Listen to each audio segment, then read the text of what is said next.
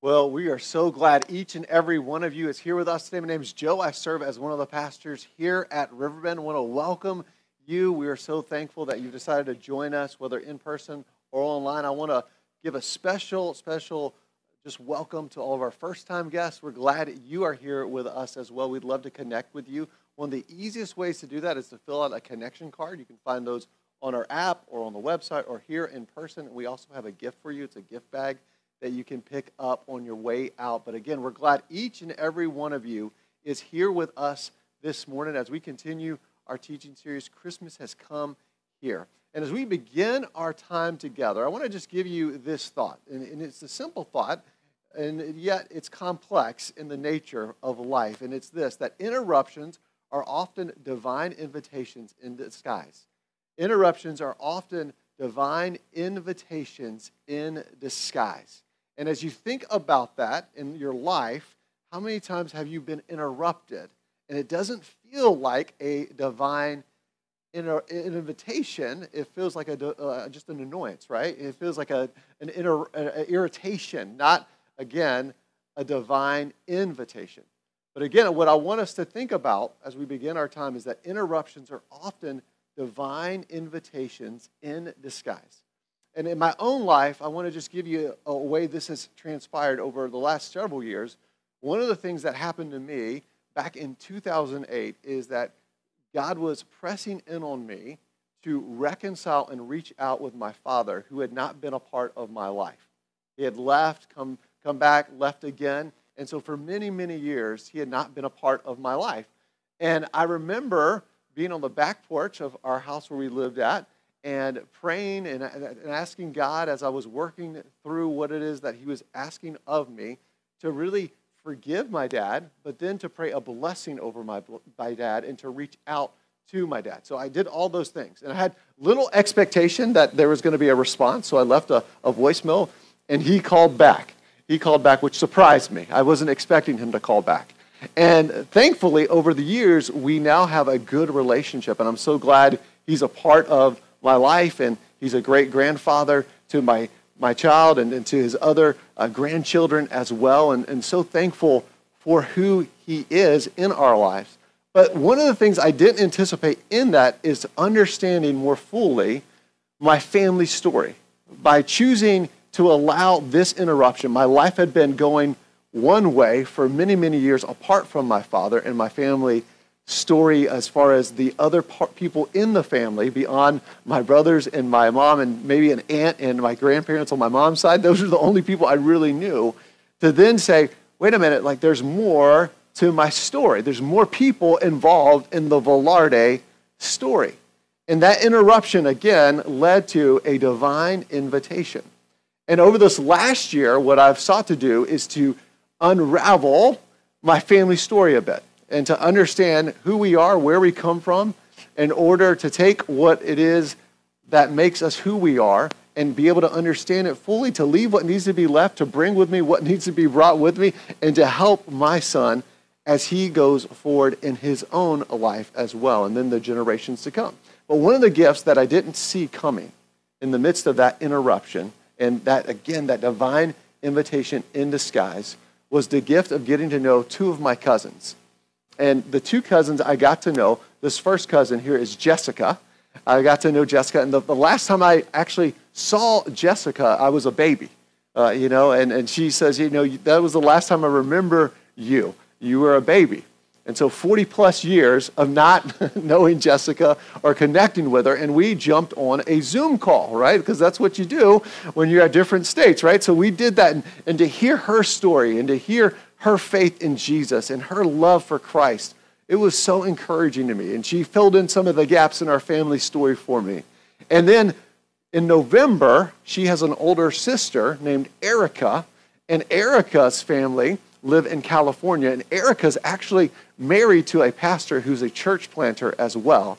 And so he planted, and they planted a church in California right around when we planted Riverbend Community Church.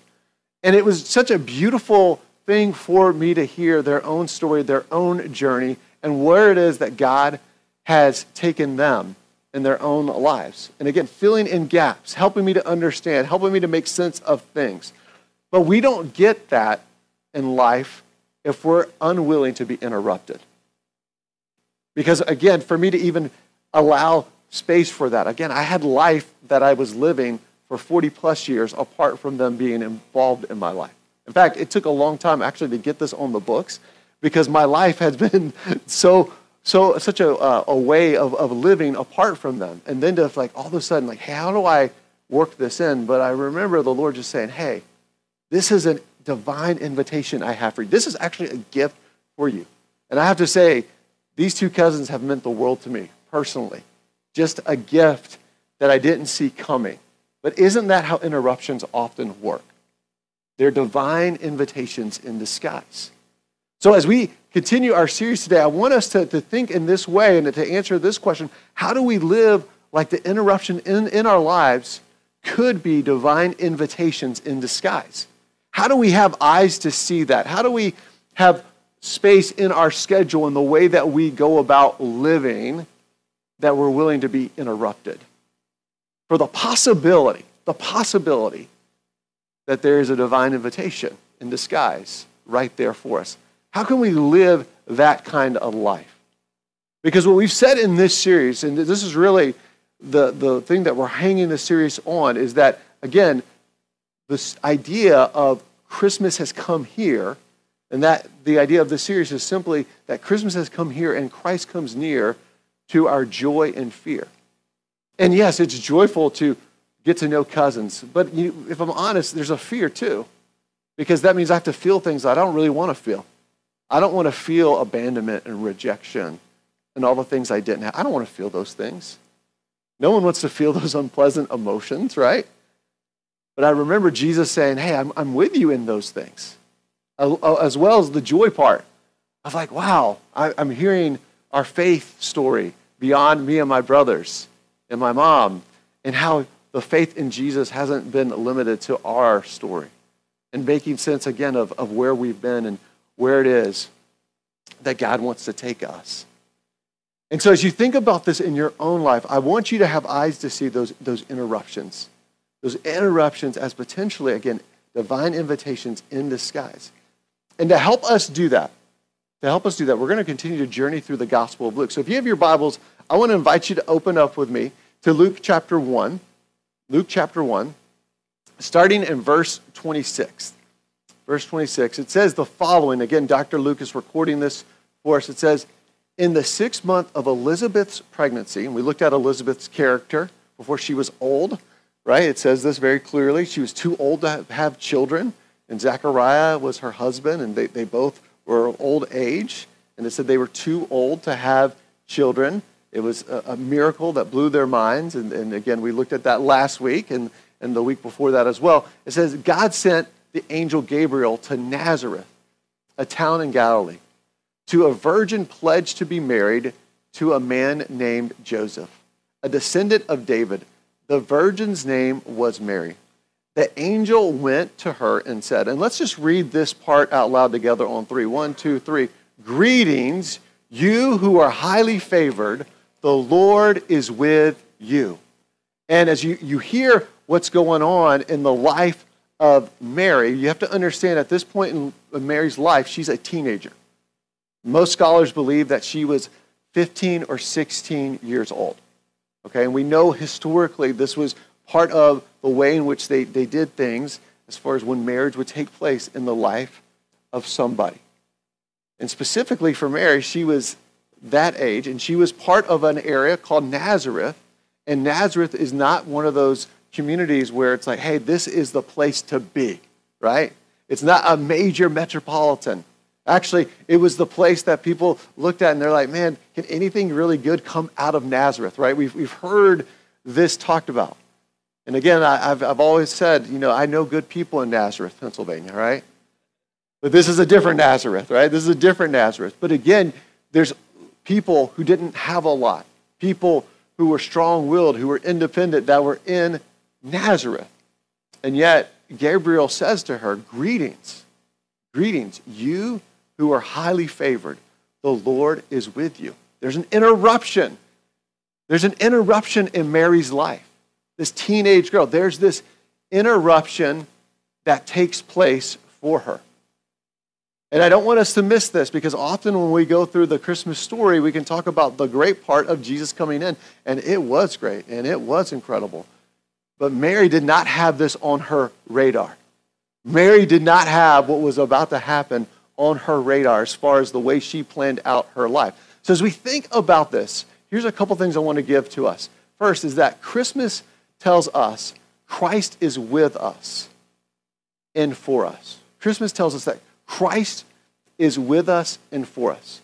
And I just want you to hear this, because I don't want you to miss that Christ is with you. Christ is with you when you're in the middle of a crisis. Christ is with you when the circumstances in life aren't going the way that you want them to go. Christ is with you when you're stressed out by your shopping list and the groceries you still need to buy and the food you still need to make. Christ is with you. Christ is with you when you're in the middle of some great things that are happening, but a lot of good at one point in time. Christ is with you. And we need to hear this more than ever, because we're living in a time of great darkness in the sense of what it was that they experienced that first Christmas, where there's a lot of stuff happening culturally for them, where there was like four hundred years of silence and they hadn't heard God speak. And, and there was a lot of oppression in people's life from the Roman government. And I believe a lot of people are oppressed here, culturally speaking, in the sense that there's a spiritual oppression. And there's freedom that Christ wants to give. He wants to liberate people. He wants to see the captives set free.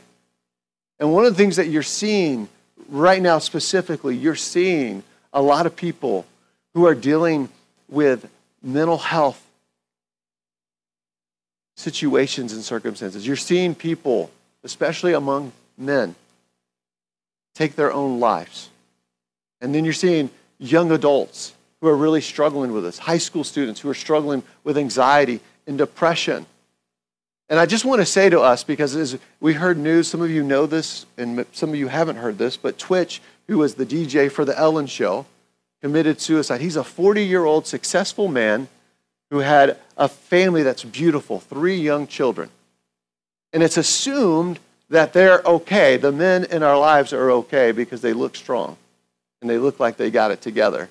And oftentimes we don't explore and ask the questions, hey, how are you really doing? And men aren't always great at expressing those emotions, because it's difficult to be vulnerable. And then when you're vulnerable, oftentimes you're ridiculed, like, hey, toughen up, get it together. You can't feel this way. And we need to change that narrative. We need to rather come around one another. And it's not limited to men, but I just want to say to all of us in the house today, let's be mindful of one another. Let's be mindful of the men in our lives. Let's not assume that they're okay. Because Christ with us means that we can actually go to people and ask, how are you doing? Honestly, it seems like there's a heavy season that you're going through. It seems like there's a lot of good going on, but how are you holding all of it together? We shouldn't assume anything, but rather go with Christ to one another and to be specific with our questions out of a place of care and empathy. But again, want us to hear that Christ is with us. He's with us. So turn to your neighbor and say, Christ is with you. Christ is with you. Yeah. Say, say this out loud with me. Christ is with me. Christ is with me. And then the next part of this, and it's a question, do you live out of the favor God has given you in Christ? Because one of the things that it says about Mary, it says, hey, I want you to know, God is with you, and not only is he with you, but you're highly favored. And I don't want us to miss this. Mary had a specific role in this story that we're seeing. She had something specific that she was called to. But in Christ, we all have the favor of God upon our lives. In Christ, his kindness and his goodness and his unmerited favor is fully ours in Jesus. It's all of ours in Jesus. So Jesus becomes poor for our sake. He was rich. He became poor for our sake so that we could have the riches of God, so that we become spiritually rich. And we talked about this last week, because I don't want you to miss this, because last week we said favor often gets assumed with, man, I've got so much money in my bank account. I've got the newest, the nicest, the best. And sometimes God meets us in those types of circumstances. But what this really speaks of is the hand of God on our lives, his guidance. Surely your goodness and your kindness follow me all the days of my life. It's really that Psalm twenty-three, six idea, that you're with me and that you go before me, that you're in my life, that you give me favor as I'm with people and I'm in a set of circumstances that are difficult. Your grace and your kindness meets me.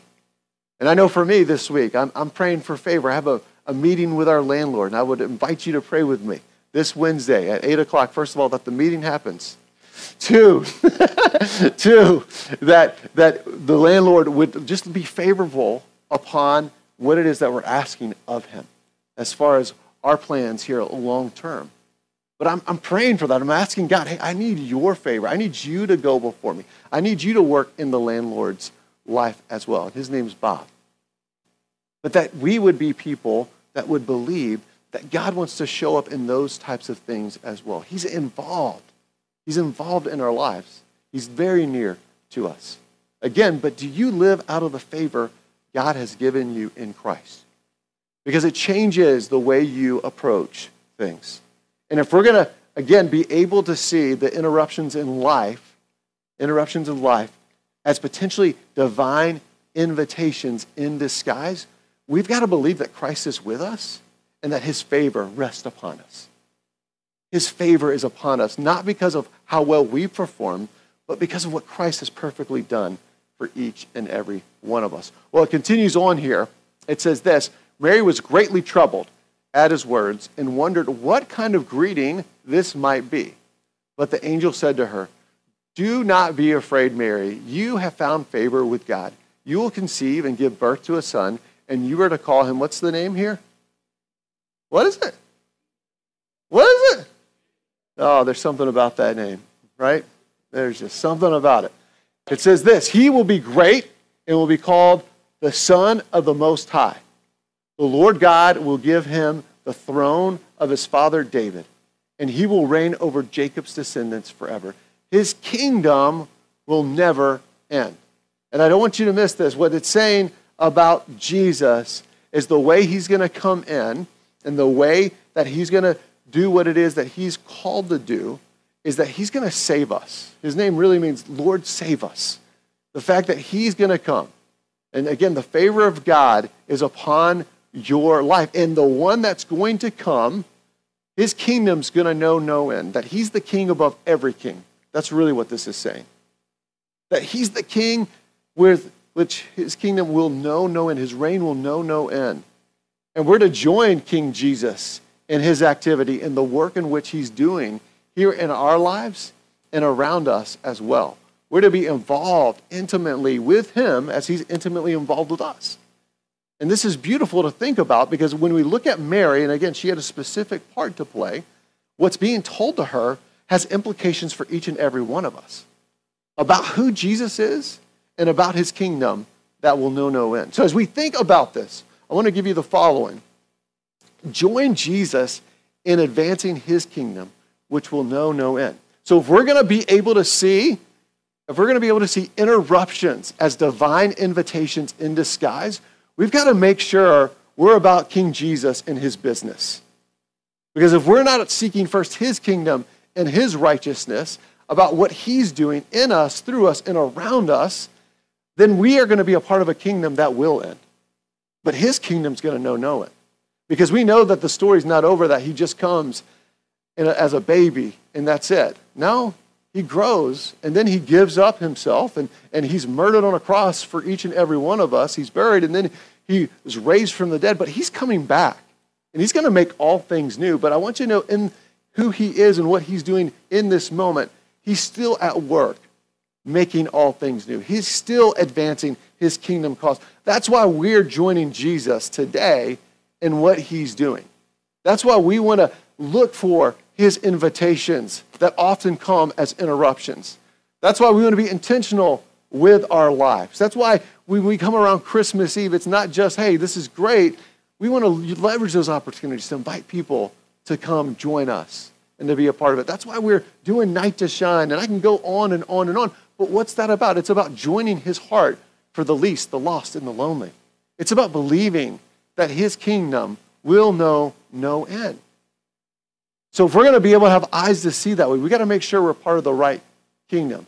So as we think about this, here's a question for you. Will you give King Jesus access to your life and joyfully join him in advancing his kingdom agenda? This is a daily decision that we all have to make. That Jesus, I want you to have your way in my life because I believe you have what's best for me, even when it doesn't look like what's best for me, according to my own standard and my own vision for my life. Again, Mary didn't think, hey, you know what? As a teenage girl who's engaged and, and pledged to be married and for all intents and purposes married to Joseph, you know what? Let's go ahead and get pregnant here, right? Like this is, you know, and we haven't consummated the marriage, you know. That's not on her radar. That is not the way she was thinking. But you know what? God's doing that type of thing as far as interrupting us and inviting us in to the divine daily. But will we have eyes to see? Well, it continues on here, and it says this. It says, how will this be, Mary asks the angel, since I am a virgin? Great question, Mary. And this isn't a lack of faith question. She's just honestly asking, I'm a virgin. Hey, I know enough about how it works, and I'm a virgin. I don't understand how I am pregnant, right? She's asking a good question. And this is what the angel said. The angel answered, the Holy Spirit will come on you, and the power of the Most High will overshadow you. So the Holy One to be born will be called the Son of God. Even Elizabeth, your relative, is going to have a child in her old age. And she, who was said to be unable to conceive, is in her sixth month. Let's read this part out loud together. Verse thirty-three, one, two, three. For no word from God will ever fail. Let's read that again. For no word from God will ever fail. For no word from God will ever fail. And this is beautiful to think about because what he's saying is, hey, God is a God of doing the impossible. Elizabeth was too old to have children, and now she's pregnant. You are too young. You're a teenager, and you haven't even consummated your marriage, and you're pregnant. What's this tell us? It tells us that God isn't limited the way that we're limited. It tells us that God doesn't say, wait a minute, you're too young or you're too old to join me in what I'm doing. This is good news for us, and we're going to actually hear from some students in a, in a few minutes here as they sing, but I, I don't want us to miss this because as we think about this in the next generation, I want you to know you're part of the church today, not just tomorrow. I want you to know if you're of retirement age, you're still not only viable to our church, but God is not done with you.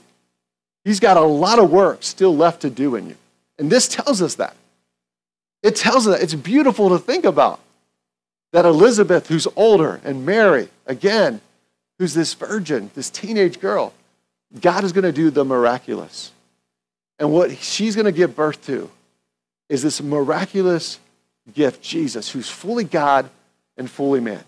And it's a theological word called the hypostatic union. And that just simply means that God did this miraculous work in Mary, giving the Son of God. So as we think about this, here's a couple of things. The impossible is always possible with God. The impossible is always possible with God. Let's say that out loud together. The impossible is always possible with God. It's always possible with him. He can do the impossible. This is what Christmas tells us. He did the impossible. He did the impossible. And as you think about this in our own lives, if we're going to have eyes to see, again, these interruptions as divine invitations, we've got to be a people that believe he's working in the impossible. But we can't get uh, so focused on what won't happen or couldn't happen or wouldn't possibly happen that we lose sight of our part to play in it. Because Mary actually had a part to play too. And so here's the question for us to think about. Will you take care of what is possible and let God take care of what is impossible? What's possible for you to do? What's possible? In other words, what does it look like to possibly join God in what he's asking you to do? What's he asking of you that you can do and you know he's asking you to do? Who's that person you need to forgive and bless? That's something in your control, right? That's something you can do. That is an act of obedience. You're not responsible for the outcome of that. But your act of saying, God, I'm going to do what's possible as far as what you're asking of me, that sets up God to do what's impossible. It sets up for you to see God do the impossible in your life. But again, I don't want us to miss this because God is always asking us, hey, will you join me in what I'm doing? Will you faithfully step into what it is that I'm doing already in your life? What you know to be true, what you know to be right, what you know to be good, will you step into those things? And that could be a relationship. That could be being a person that's generous with your life and your time and your resources. That could be a person who's saying, hey, I'm going to be intentional in this season of where I find myself and just step fully into it. The vocation that you've given to me, whether that's in your career, whether that's in your home, whether that's in your neighborhood, you never know what he's going to do. Again, Mary did not have this on her radar. She did not have this in her plan, in her thinking. But I want you to hear how she responds in light of what's been said to her. And let's just read this out loud together on three. One, two, three. I am the Lord's servant. I am the Lord's servant. That's the right response, right? I am the Lord's servant, Mary answered. May your word to me be fulfilled. Then the angel left her.